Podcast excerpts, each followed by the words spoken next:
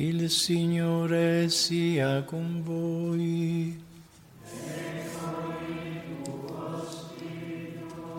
Dal Vangelo secondo Luca.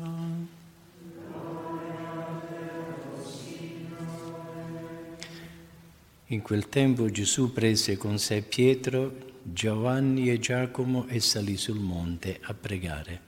Mentre pregava il suo volto cambiò di aspetto e la sua veste divenne candida e sfolgorante. Ed ecco due uomini conversavano con lui. Erano Mosè ed Elia, apparsi nella gloria, e parlavano del suo esodo che stava per compiersi a Gerusalemme. Pietro e i suoi compagni erano oppressi dal sonno, ma quando si svegliarono videro la sua gloria e i due uomini che stavano con lui. Mentre questi si separavano da lui, Pietro disse a Gesù, Maestro, è bello per noi essere qui. Facciamo qui tre capanne, una per te, una per Mosè e una per Elia. Egli non sapeva quello che diceva. Mentre parlava così venne una nube e li coprì con la sua ombra. All'entrare nella nube ebbero paura e dalla nube uscì una voce che diceva, Questi è il figlio mio l'eletto, ascoltatelo. Appena la voce cessò, restò Gesù solo. Essi tacquero e in quei giorni non riferirono a nessuno ciò che avevano visto. Parola del Signore. Delle altre nostre.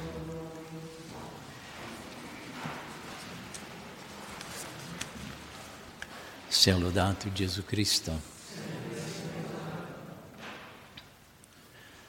dinanzi ai terribili problemi del mondo, noi saremmo tentati di chiedere a Dio un intervento spettacolare e immediato. Ma Gesù risponde, no, non è questa la strada di Dio. Le letture di questa domenica chiariscono qual è la strada di Dio. Dio chiama Abramo, un nomade insignificante, il capo di un piccolo clan, sperduto tra i fenomeni migratori della sua epoca. A quest'uomo Dio dice, guarda in cielo e conta le stelle, se riesci a contarle. Tale sarà la tua discendenza. Al momento la cosa sembrava impossibile, addirittura poteva apparire una beffa. Abramo era infatti già vecchio, senza figli, poiché Sara, sua moglie, era sterile. Eppure Abramo credette nell'umanamente impossibile e tutta la sua vita fu una conseguenza della sua fede. E che cos'è accaduto? Oggi vediamo con i nostri occhi il pieno compimento della promessa di Dio. Oggi più di due miliardi di persone si riconoscono nella fede di Abramo. Abramo è veramente padre di una moltitudine immensa ma Abramo è il primo anello di una lunga catena che conduce a Cristo. Qui è il cuore della promessa. E che cosa accade con Gesù? La stessa cosa, una promessa, un compimento e una nuova promessa. Seguiamo il Vangelo. Racconta San Luca che Gesù, dopo l'atto di fede dell'Apostolo Pietro, che lo aveva proclamato figlio di Dio, cominciò a parlare apertamente delle sue sofferenze, della sua passione e della sua morte. Dio non ha nessuna intenzione di uscire dalla strada di dolore che noi abbiamo aperto con i nostri peccati.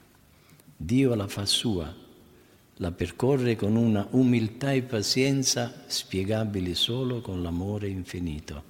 Ma Gesù promette, il terzo giorno risorgerò. Intanto gli apostoli sfiduciati, Gesù concede loro una pausa luminosa di incoraggiamento. Circa otto giorni dopo questi discorsi Gesù prese con sé Pietro, Giacomo e Giovanni e salì sul monte a pregare. Mentre pregava avvenne una trasformazione in Gesù e apparvero Mosè ed Elia che parlavano con lui. Gli apostoli rimasero sorpresi e incantati. Ma perché Gesù fece questo? Per far capire che nella povertà, nella sofferenza, nella passione, Dio resta onnipotente e quindi potevano credere alla promessa di Gesù, io risorgerò, anche se appariva umanamente impossibile. Come reagiscono i tre apostoli dinanzi al miracolo della trasfigurazione? Pietro ancora una volta esce fuori con una risposta veramente solo umana.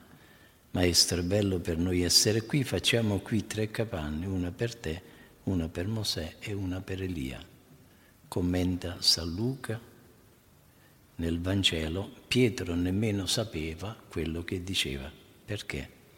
Pietro cede alla tentazione di chi vorrebbe fermare la vita ai momenti belli e straordinari rifiutando di vivere tutto il cammino della vita umana che include anche la croce. Ma in seguito Pietro capirà e crederà. Resta ora la domanda, si è avverata la promessa di Gesù, cioè Cristo è veramente risorto? Il prodigio del cristianesimo parte proprio da questa certezza. Gli apostoli e i discepoli dissero di aver visto Gesù risorto e tutta la loro vita fu una prova tenace di questa certezza, fino alla morte. Da quel giorno sono passati tanti secoli e intanto una moltitudine di persone, accostandosi alla Chiesa, ha avvertito qualcosa di straordinario, ha avvertito la presenza di Cristo risorto, ha creduto e la vita è cambiata totalmente. Il compimento di una promessa apre lo spazio a una nuova promessa. Ecco allora la nuova promessa di Gesù. Non sia turbato il vostro cuore, abbiate fede in Dio e abbiate fede anche in me. Io vado a prepararvi un posto per voi. Sono parole molto chiare. Fanno eco le parole di San Paolo della seconda lettura della messa di oggi. La nostra cittadinanza è nei cieli e di là aspettiamo come Salvatore e Signore Gesù Cristo. Si è avverata la promessa fatta ad Abramo, si è avverata la promessa di Cristo, si compirà anche l'ultima promessa che riguarda la vita nostra e del mondo. L'attesa dell'eternità è componente essenziale del cristianesimo con tutte le sue conseguenze. Il Signore permise ai tre apostoli di godere per un brevissimo tempo della felicità che i santi godono in paradiso, per far loro affrontare con maggiore fortezza le avversità. Il ricordo di quei momenti trascorsi con Gesù trasfigurato sul monte fu senza dubbio di grande aiuto delle numerose situazioni difficili della loro vita. La nostra vita è un camminare verso il cielo, nostra ultima dimora. Un itinerario talvolta aspro e pieno di difficoltà, perché spesso dobbiamo andare controcorrente e lottare con molti nemici dentro e fuori di noi. Ma il Signore vuole confortarci con la speranza del cielo, particolarmente nei momenti più duri o quando la nostra debolezza è più evidente. Anche per noi, come per i tre apostoli, il ricordo della trasfigurazione di Gesù e dell'eternità beate che ci attende ci sarà di grande aiuto e consolazione. San Giovanni Crisostomo afferma che in paradiso tutto è riposo, gioia e giubilo, tutto è serenità e calma, tutto è pace, splendore e luce.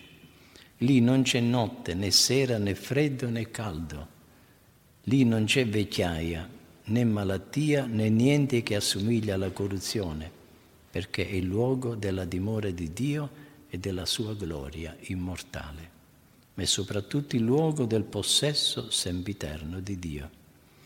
La nostra via vita in cielo sarà definitivamente libera da ogni timore. Non soffriremo per il timore di perdere quello che abbiamo, ne desidereremo di avere qualche cosa di diverso. La Vergine Maria oggi ci aiuti con il fulgido esempio della sua vita a camminare sempre sui passi di Gesù fino al giorno beato della nostra completa trasformazione nel regno di Dio. Sia lodato Gesù Cristo.